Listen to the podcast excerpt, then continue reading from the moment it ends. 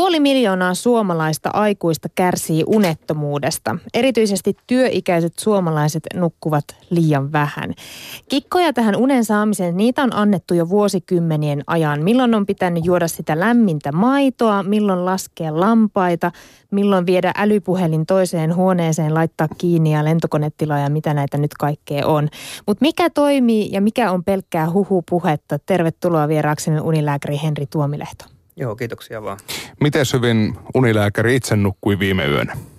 Öö, no pakko tunnustaa kyllä, että tuli jalkapalloa katsottua ja on itse aikamoinen yökyöpeli, niin tarkoittaa kyllä heti sitten sitä, että ratas pyörähtää käyntiin ja uni ei tuukkaa heti pelin loputtua. Mutta aamulla pitää kuitenkin nousta. Ikävä kyllä.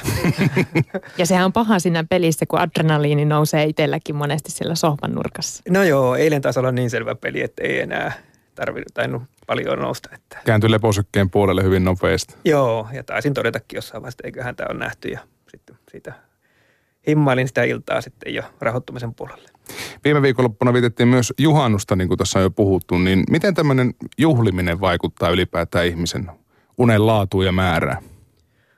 No ei se ainakaan edistä sitä, että, että, tuota, että tuota, no nämä on tämmöisiä valintoja ja, ja tuota, mä luulen, että et tuota, tässäkin tilanteessa kaikki lähtee tämmöistä perus niin kuin elämästä ja ihminen kuka muuten vaalii sitä nukkumista ja muuten, niin tämmöiset yksittäiset juhlimiset niin ei varmaan tunnu missään. Mutta sitten taas, jos siellä ei ihan ole nämä perusasiat kunnossa ja, tai jopa on niin, että on joku pitkäaikainen unihäiriö siellä, niin, niin sitten siinä voi olla, että niitä havoja nollaan pitkään. Jos on semmoinen niin sanottu perusterve ihminen ja kotiasiat on kunnossa ja uni maistuu, niin miten pitkä tuommoisen parin päivän viikonlopun juhlimisen se häntä tavallaan on sitten? Mihin asti se pahimmillaan voi vaikuttaa? No kyllä se varmaan seuraavan viikon vie kyllä sitten, että se riippuu tietenkin, että vähän mitenkään niin kuin nopeasti pääsee rytmistä kiinni ja muut, että, mutta kyllä mä luulen, että siinä viikonpäivät menee, kun alkaa taas niin kuin elämä ole normaalia. Niin voiko näitä tämmöisiä univelkoja jotenkin maksaa takaisin? No joo, onneksi ne ei ole niin pankkivelkaa, että ne korko, korko kasvaa, se ei, ei niin mene kyllä, mutta tuota, joo, ky, kyllä siinä tavallaan on semmoista, että jos sä valvot paljon, niin kyllä sinne kertyy tietynlaista univajetta ja, ja tuota, kyllä siinä hetki menee sitten, kun niitä niin kun maksellaan takaisin. Onnistuuko semmoinen, mitä monet, ainakin omat kaverit tuntuu tekevät, että viikko mennään tosi vähillä, siis arkiviikko mennään lyhyillä unilla ja sitten kun koittaa viikonloppu, niin sitten porskutetaan 12 tuntia putkeen? No e- en voi suositella kellekään sitä, että, että tuota, kyllä siinä niin kuin vähän verta kaivetaan nenästä silloin, että, että, tuota, että tuota, voi olla, että pärjäällä ihan pitkäänkin hyvin sillä tavalla, mutta aina itse aina peilaa vähän tämmöisien riskien kautta, niin kyllä siinä iso riski on, että jossain vaiheessa kun sitten sattuu leukaan tai mitenkä se nyt sitten ilmaisisi. Niin, ja sitten kun nämä muutokset on ilmeisen hitaita kuitenkin. No joo, mun ongelmahan on lähinnä nyt sitten omassa työssä se, että ihminen kuka nukkuu hyvin – ja tulee huono yö siihen tai valvottu yö, niin sä niin kuin tunnet sen nahoissa, sä, sä tiedät mistä on kyse silloin seuraavana päivänä. Sua väsyttää ja tasan tarkkaan tiedät, että nyt on hyvin epänormaali tilanne. Toki selviät päivästä erinomaisesti ja muuta, mutta koet semmoisen, ihminen kuka nukkuu pääsääntöisesti huonosti, niin turtuu siihen, ei enää pysty erottamaan sitä, että mikä on normaalia, mikä epänormaalia. Ja me ollaan tämmöisiä sitkeitä selviytyä me ihmiset ja sitten me ruvetaan selviytymään ja yhtäkkiä sitä selviytymistä on ollut kymmenen vuotta ennen kuin me tajutaan, että nyt ei ole kaikki niin kuin pitäisi. Tämä on niin kuin se mun tämmöinen arkityö ja arkihuoli sitten. Nyt juhannuksena on moni saanut viettää sitä yötöntä yötä. Kuinka paljon tämä vuoden aika vaikuttaa suomalaisten nukkumiseen tai ylipäänsä unen tarpeeseen?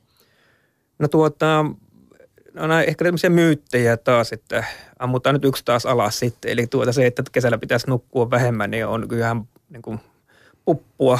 Eli tuota ihan ei se meidän unen tarve vähene yhtään, sitten on kesä tai talvi tai syksyt, ihan saman verran meidän pitää kyllä nukkua. Mutta kun valo saa, niin me ollaan vähän virkeämpiä ja se sillä tavalla ehkä vaikuttaa, että, että tuota, huomaan nyt omallakin kohdalla sen, että, että tuota, nykyiseen asuntoon, missä asun, niin se, se on selvästi valoisampi kuin a, aikaisempi. Ja, ja tuota, viime kesänä oli ihan selkeästi huomasi itsessäkin se, että sinne tuli ilta, ilta valoa ja muuta, niin se alkoi niin kuin – virkistää tavallaan se, se valoisuus, että kyllä sillä on sillä tavalla vähän sitä meidän nukkumista muokkaa.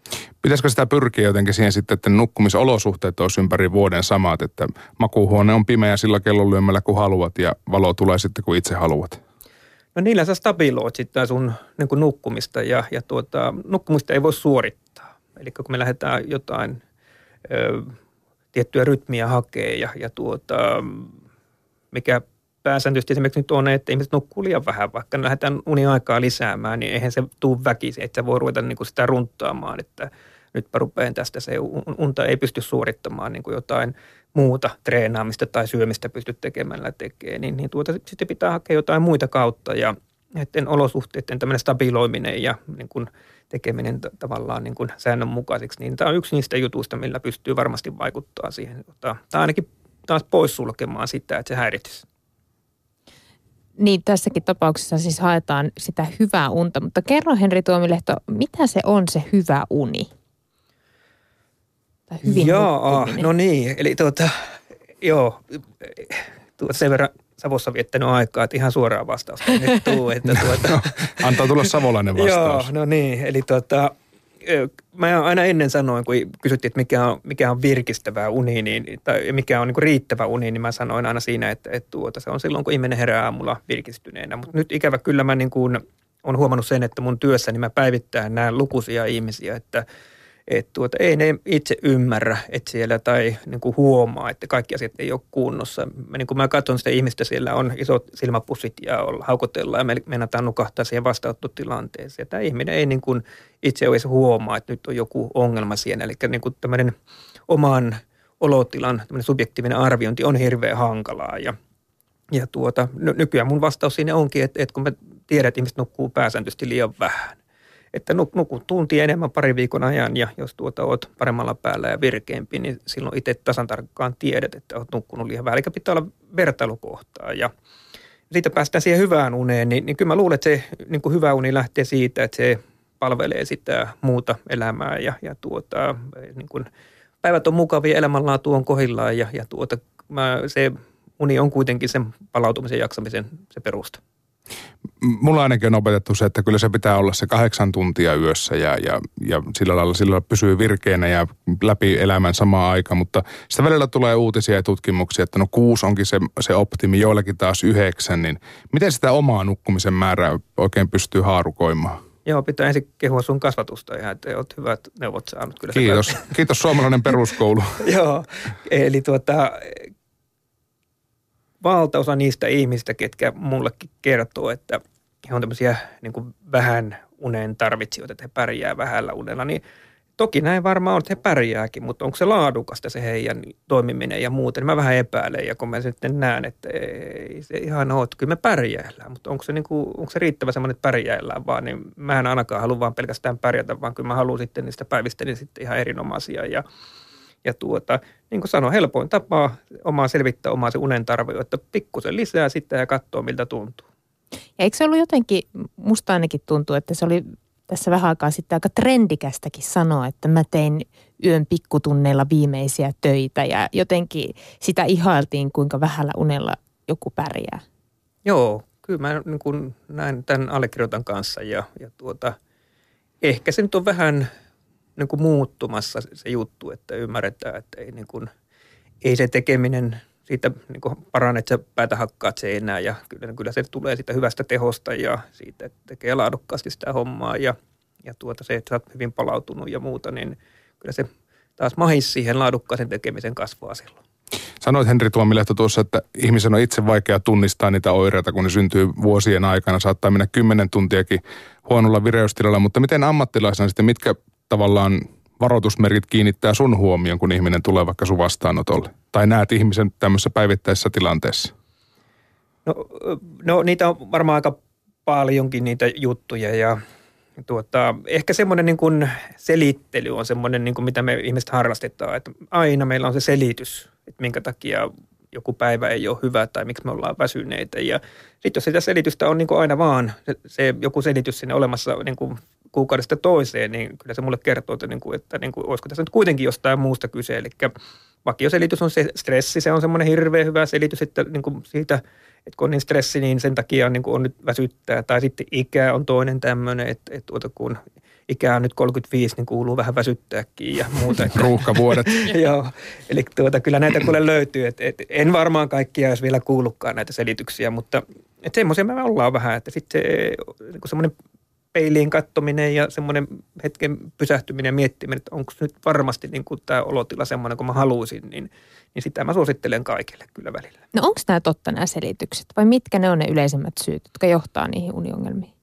No tuota, se fakta, että ihmiset nukkuu liian vähän, niin se on niin kuin yksi semmoinen juttu, mikä pitää pitää mielessä ja sitten toki se, että jos alkaa panostamaan siihen iltaan ja lisää sitä nukkumisaikaansa ja siitä huolimatta niin kun tilanne ei korjaannut, niin se on ikävä tosiasia on, että, että tuota viides osa suomalaisista aikuisista kärsii pitkäaikaista unihäiriöstä, eli siellä on joku ihan oikea ongelma siellä taustalla. Eli kyllä mä niin kuin, niin kuin unilääkärinä, niin jos ihmisen palautuminen ja jaksaminen ei ole ihan optimitasolla, niin kyllä mulla ihan ensi, ensisijainen juttu on sitten siellä joku ongelma siinä nukkumisessa. Et sen sijaan, että mä lähtisin jotain harvinaisempia syitä. Uni on kuitenkin ihan niitä elämän, ihan niitä perusjuttuja. Pitäisikö me määrätä aikuisille nyt nukkumaan menoajat? No voitaisiin vaikka tehdä näin, että lapsille tuota niitä laitetaan, mutta me aikuiset eletään aika usein ihan kuin pellossa. niin tuntuu oleva. Ää, missä vaiheessa sun mielestä uniongelmiin pitäisi sitten puuttua, jos ei se mene tuommoisella perus, että nukun tunnin enemmän tai siirrän, siirrän vähän nukkumaan aikaa tai jotain muuta, niin missä vaiheessa pitäisi hakeutua ammattiauttajan? Joo, kyllä okay. ihminen pystyy tekemään tosi paljon itse.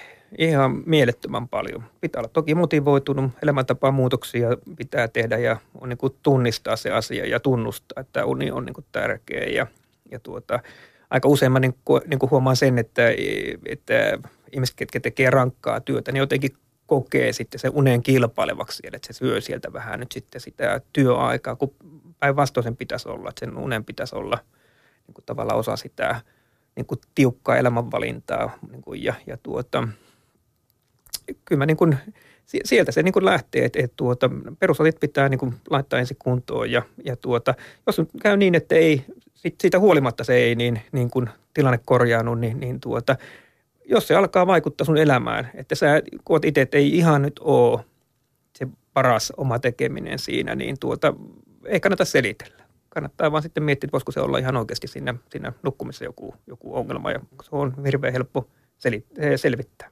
Onko se jotain ihan fysiologisia oireita, jotka, jotka ilmenee vähästä unesta? On, niitä, niitä on paljonkin sitten ja, ja tuota, tyypilliset on se, että ollaan vähän normaalia ärtyneempiä ja tuota, muistijutut, että sen sijaan, että niin kun miettii niin kun muistia, niin on toki muistisairauksia ollut, mutta, mutta kyllä se ihan yleisin syy huonoon muisti on se, että ollaan väsyneitä ja, ja tuota keskittymiskyky on huono, aloitekyvyttömyys. Nämä on tämmöisiä tyyppijuttuja siellä, että mitkä niin ihan väistämättä tulee, että on huonon nukkumisen niin myötä.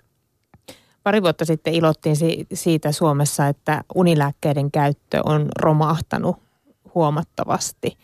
Mikä se tilanne on tällä hetkellä? Kuinka paljon unilääkkeitä käyttää? No ihan liikaa käytetään edelleenkin, että et, tuota, ei nyt tässä kannata vielä tuuletella niin kuin, ja liputella sen, sen, sen suhteen, että et, tuota, kyllä niitä vaan menee ja, ja tuota, edelleenkin se trendi on, että pääosin unihäiriöitä hoidetaan uni- ja nukahtamislääkkeellä. Mikä ero on muuten unilääkkeelle ja nukahtamislääkkeelle? No, no kaikki varmaan on jollakin tavalla niin unilääkkeitä. Ne vaikuttaa, niin kuin, nyt niin kuin nukahtamislääkkeeksi mielletään ehkä tämmöisiä uudempia lääkkeitä sitten, niin kuin, mitkä niin kuin puhutaan niin kuin Z-lääkkeistä, eli tuota, benzodiazepiinijohdannaisia ja, ja tuota, niin ne mielletään nyt ehkä niin kuin nukahtamislääkkeeksi. Sitten taas niin kuin unilääkkeitä sitten on vanhan ajan mielialalääkkeitä, tämän tyyppiset jutut lääkkeet sitten. Niin kuin sä sanoit, että aivan liikaa, mikä se on se vaihtoehto sitten? No tuota, kyllä se on se selvittäminen. Siitä se lähtee.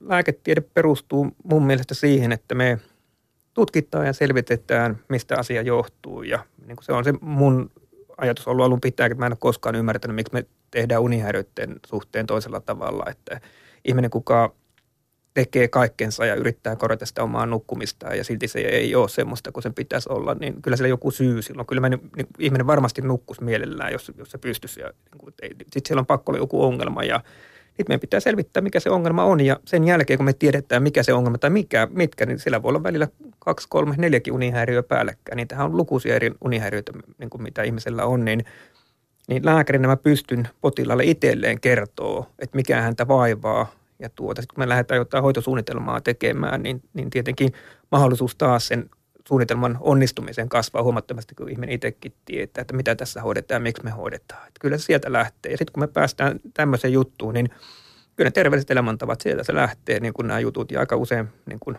vältetään sitten nämä uni- ja nukahtamislääkkeet.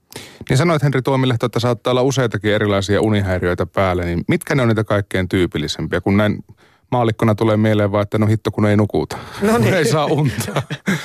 Joo, no jos mennään nyt sen ulkopuolelle, mikä nyt vapaaehtoisesti ihmiset itse tekee, eli se, että nukutaan liian vähän. No, se on varmaan se kaikkein yleisin, mutta sitten kun mennään tämmöiseen ihan todelliseen unihäiriöön, unettomuus on se tietenkin se yleisin unihäiriö, eli tuota, silloin niin kuin vireystilaa kohoaa sinne iltaa kohti, eli sitten niin kuin, kun nukkuma-aika tulisi, niin ei nukutakaan yhtään ja, ja tuota, ajatukset niin kuin pyörii siinä tai – käy niin sitten, että nukahdetaan, mutta sitten taas yöllä herätään eikä tahdo uni tulla siinä, siinä yön aikana enää. Silloin puhutaan niin kuin toiminnallisesta unettomuudesta ja se on niin kuin yleisin unihäiriö. Ja, ja tuota.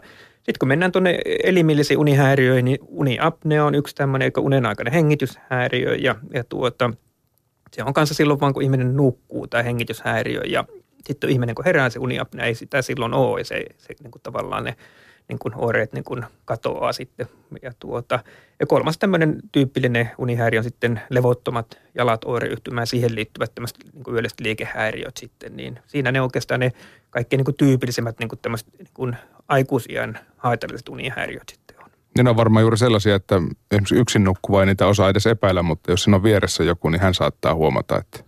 Joo, saattaa tuottaa. Mä joudun aina tuottaa pettymyksiä päivittää ihmisille, kun, kun tuota sitten käydään jotain asiaa läpi ja sitten mä kysyn, että tiedätkö vaikka uniapneasta, niin sitten mun potilastuuma tiedä, mutta mulla ei semmoista, että ei ole kukaan kommentoinut, että olisi hengityskatkoja, niin mä joudun aina tuottaa pettymykseen, että sitten kuule, kyllä täällä on ja hurja liuta, että kyllä se kumppanikin vaan pääsääntöisesti siinä vieressä haluaa nukkua sitten, että mm. ei siinä kukaan toista yöllä koko aikaa seuraa. Ja sitten toki, jos on esimerkiksi ollut kuorsaamista pitkään, niin se voi olla, että niin kun kumppani nukkuu korvatulpat korvissa tai sitten eri huoneessa jo, että ei tämä aina niin, totuus on, että ei me tiedetä, mitä siellä nukkuessa yöllä tapahtuu.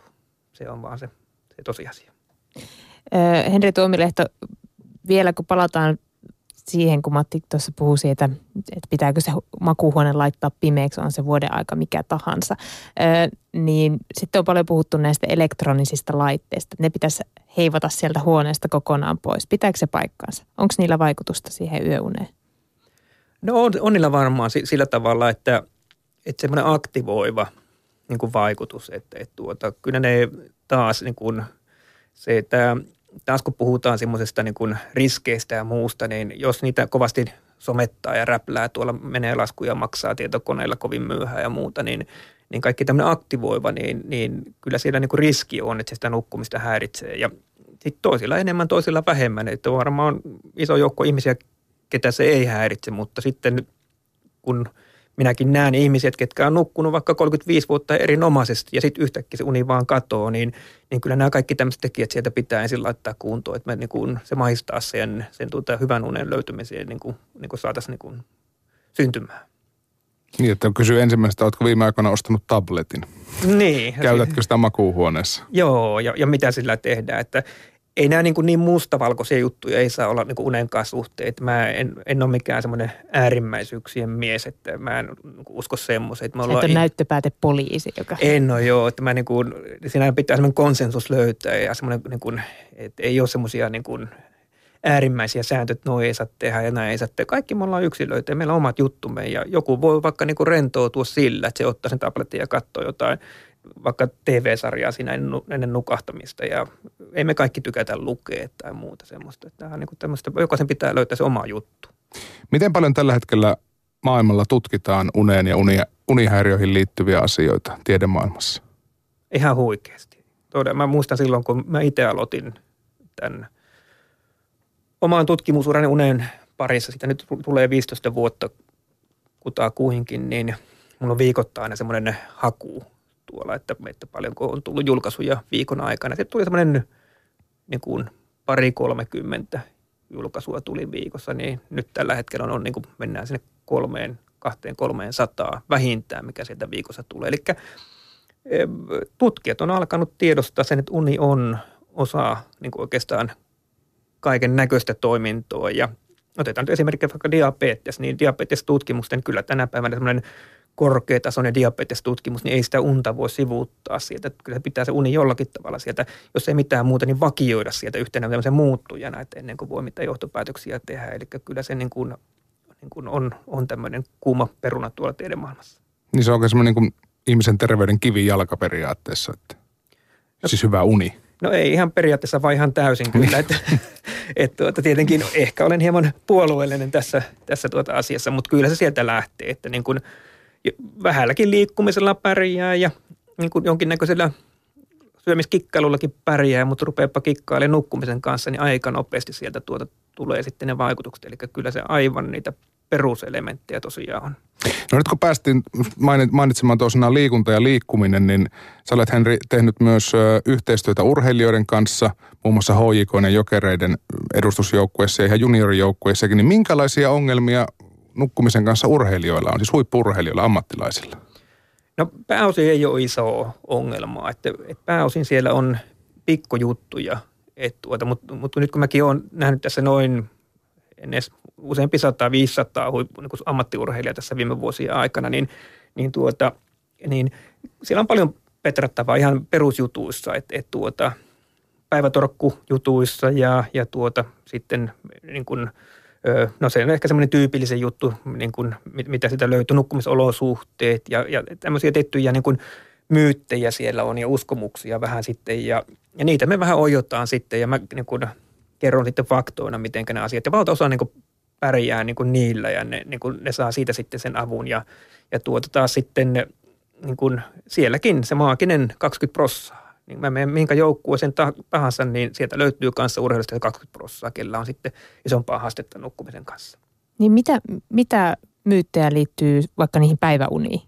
No se, että lähdetään niin kuin päiväunilla niin kuin paikkaamaan sitä yö, edellisen yön niin kuin väsymystä sitten, eikä niin kuin tiedosteta, että itse asiassa se paikkaaminen vaikuttaa taas tulevaan yöhön. Eli vähän niin kuin nurinkurin tehdään ne hommat ja sitten taas nukutaan se seuraava yö huonosti tai uni ei tule ollenkaan ja pahimmassa tapauksessa sitten joudutaan käyttämään nukahtamislääkkeitä tai käytetään nukahtamislääkkeitä sitten siihen ja ja tuota, kyllä mä niin kuin semmoinen, minkä takia mä nyt niin kuin voin aika syvällä rintaina sanoa, että ihmiset nukkuu liian vähän, kun me mietitään nyt huippuurheilijoita, niin, niin, niin, kuin, niin kuin ihmisinä miettii, niin varmasti niin kuin ryhmä, kuka niin kuin tiedostaa ja panostaa siihen omaan terveyteen erityisesti, niin on varmaan nämä meidän huippuurheilijat. Ja, ja nyt kun mä oon, mulla näitä huippuurheilijoita on käynyt ja ja toki heitäkin on ihan sitten tieteellisesti tutkinut sitä, että sieltä se lähtee se juttu, niin ne on todennut, että nukkuu liian vähän. Suomalainen huippurille nukkuu liian vähän. Se on ensimmäinen juttu, mitä mä oon lähdetty sieltä niin kuin, niin kuin lisäämään heillä. Niin, niin siksi mä voin niin kuin tässä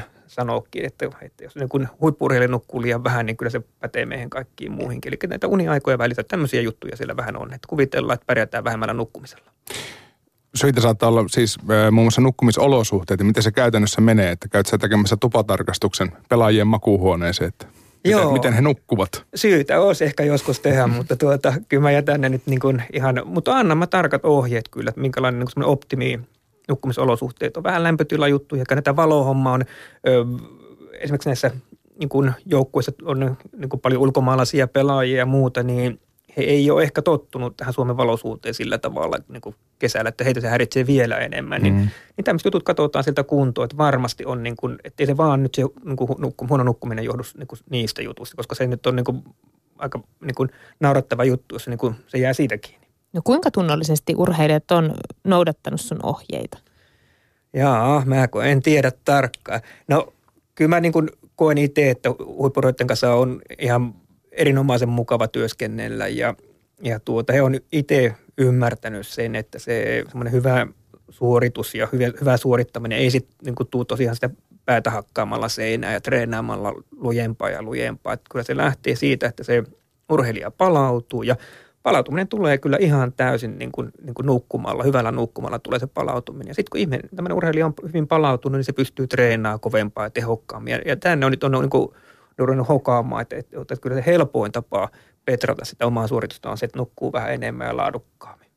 Teet töitä myös HJK-junioreiden kanssa, niin onko sielläkin sama ongelma, että ne ei, ne ei nuku tarpeeksi, kun tuntuu, että teinit ei muuta teekään kuin nuku?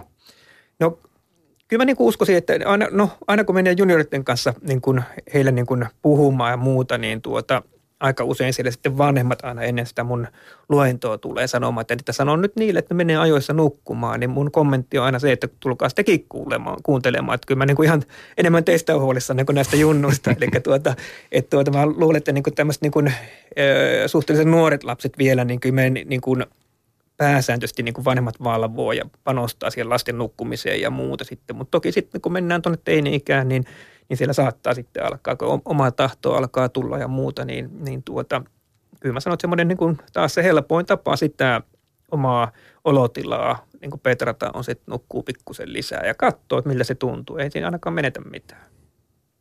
Sä teet lisäksi työtä Riian olympiaurheilijoiden kanssa. Millaisia erityis, erityispiirteitä olympialaisten tämmöinen viikon rypistys, mitä siihen liittyy? No mä, mä en ole ikinä ollut olympialaisissa, en tarkkaan tiedä, mutta toki niin kun voin kuvitella, että sinne liittyy ihan hurjasti kaiken näköisiä niin kun juttuja ja ja matka tuota, ainakin on matka pitkä. on pitkä ja sitten siellä on varmaan semmoinen hektinen ilmapiiri. Media on niin kuin monessa urheiluissa varmaan niin kuin heitä ei normaalisti niin kuin media seuraa sillä tavalla. Ja nyt tuolla olympialaisessa, niin sitten siellä onkin ihan hurjat media niin kuin paineet sitten näille urheilijoille, että tavallaan tulee vähän niin kuin puskista se homma, että kyllä ne ihan erityisolosuhteet siellä niin kuin näille urheilijoille kyllä on. Ö, onko huippuurheilijoille jotenkin parempi kyky sopeutua? He matkustaa paljon, on aikaeroja ja pitää olla huippukunnossa aina siihen tiettyyn kellolyömään. Niin onko se huomannut tai onko tutkittu, että miten hyvin heidän kroppansa ja mielensä uneen ja se vaihtelevuuteen sopeutuu? No mun ehkä tärkeä havainto urheilijasta oli se, että ihminen on yli-ihminenkin. Eli tuota, eikä nämä ihmisiä nämä urheilijat on. Mä aikoinaan mietin, että miten urheilijoiden unta pitää tutkia ja, ja tuota vielä pitää pyytää syvästi anteeksi näitä muutamalta urheilijoita, ketä mä yhtenä kesänä räkkäsin ja katoin ja mietin, että mitkä ne keinot olisi, millä mä heidän unta tutkisin. Ja tuota, sitten mä tajusin, että ihmisiä nekin on ja samalla tavalla niiden unta pitää tutkia kuin ihan muidenkin ihmisten unta. Eli, eli tuota, kyllä se niin on, että silleen niin kuin siltä pohjalta, että nämä on pääsääntöisesti kuitenkin terveitä nämä meidän urheilijat, että et tuota siellä on nämä muut asiat aika hyvin kunnossa, niin toki se luo paremmat edellytykset sille nukkumiselle, mutta kyllä siellä ihan samat haasteet, ne on ihmisiä mekin ollaan ja moni ei ehkä niin kuin aina tule miettineeksi, kun aina kun mietitään urheilijan niin tämmöinen terveyden perikuva, niin nukkumisen suhteen niin ihmisiä nekin on ja samat haasteet siellä on, että, että kyllä siellä niin kuin välillä on sitten isoja ongelmia niiden. Mä en tiedä kuinka moni urheilija aloitti kesäloman juhannuksen jälkeen, ei varmaan moni, mutta aika moni perusduunari sen teki. Millainen vaikutus lomalla ylipäänsä on uneen? No siihen kai me niin kuin aika paljon tänä päivänä eletään sitä lomaa niin kuin odotellessa ja muut, että et tuota, et silloin palaudutaan ja kerätään sitä energiaa ja, ja muut, että mä jotenkin ehkä nyt tämä oma, oman ammatin myötä sitten on alkanut kiinnittämään huomiota ja kyllä ehkä jossain mielessä niin kuin vähän jopa häiritsee sitten se jo, että nyt niin kuin se koko vuosi menee sitä lomaa niin kuin odotellessa ja, ja tuota sitten tavallaan selviydytään jollakin tavalla siihen lomaan ja sitten neljä viikkoa sitten sinä taas sitten nuollaan haavoja ja tullaan taas sitten siihen rumpaan, kun se mun pointti niin, kuin niin ihmisten kuin, niin kuin tavallisten ihmisten duunareitten, vai miten me nyt halutaankin sanoa. Ja kun taas näiden huippurheilijoiden kanssa sitten on se, se juttu, että kyllä se, se perusjuttu on, se perustekeminen on se siellä se tärkeä. Että kyllä mä haluan sitten, että se ei niin kuin ole se, se loma ei ole semmoinen, se ainut semmoinen pelastusrengas, että sen avulla selviydytään taas pikkupätkä eteenpäin elämässä ja, ja tuota, vaan se on semmoinen palkinto siitä, niin kuin siitä vuodesta ja niin kuin se olisi laadukas semmoinen, nautittaisiin siitä lomasta ja että sitten huolehdittaisiin myöskin silloin arkipäivänä, kun taas palataan niin lomalta takaisin, huolehdittaisiin siitä niin kuin nukkumisesta. Minkälaisia tämmöisiä itsetarkkailun testejä ehtii vaikkapa neljän viikon kesäloma-aikana tehdä, jos jättää herätyskellot ja nukkumaanmenoajat sikseen, niin kuinka paljon unta voi korjata sinä aikana? No se on tietenkin hyvä niin kuin lähtökohta, että, että tuota, käyttää siihen itsensä huoltamiseen sen lomaan ja, ja tuota, unohtaa semmoisen tavoitteellisuuden siltä loma-ajalta, mikä ikävä kyllä meitä vähän on, että, mikä meillä on, että kun me lomalla ollaan, niin siinä on kännykkä esille ja ruvetaan jo puukkaamaan ja suunnittelee seuraavaa lomaa ja loppuu se niin kuin siinä hetkessä eläminen, niin, niin, tuota, niin, niin kyllä mä sanoisin, että kännykät kiinni ja, ja tuota, nautitaan lomasta ja sitten vasta kun on loma ohi, niin mietitään sitä seuraavaa. Eli Eli siinä on hyvä lähtökohta, mutta mä haluaisin sitten kuitenkin, että se juttu sitten ehkä siirtyisi sitten sinne arkeenkin, että jos niin miettisi, että millä tavalla sitä omaa arkea pystyy niin kuin elää vähän niin kuin samantyyppisesti kuin lomaa, niin, niin tuota, silloin aika hyvillä niin kuin kantimilla alkaa se palautuminen olla. No siinä on meille kaikille kesänviettäjille sopivaa haastetta ja tekemistä takaraivoon. Henri Tuomilehto, kiitos kun pääsit vieraksi puheen iltapäivään. Joo, kiitoksia.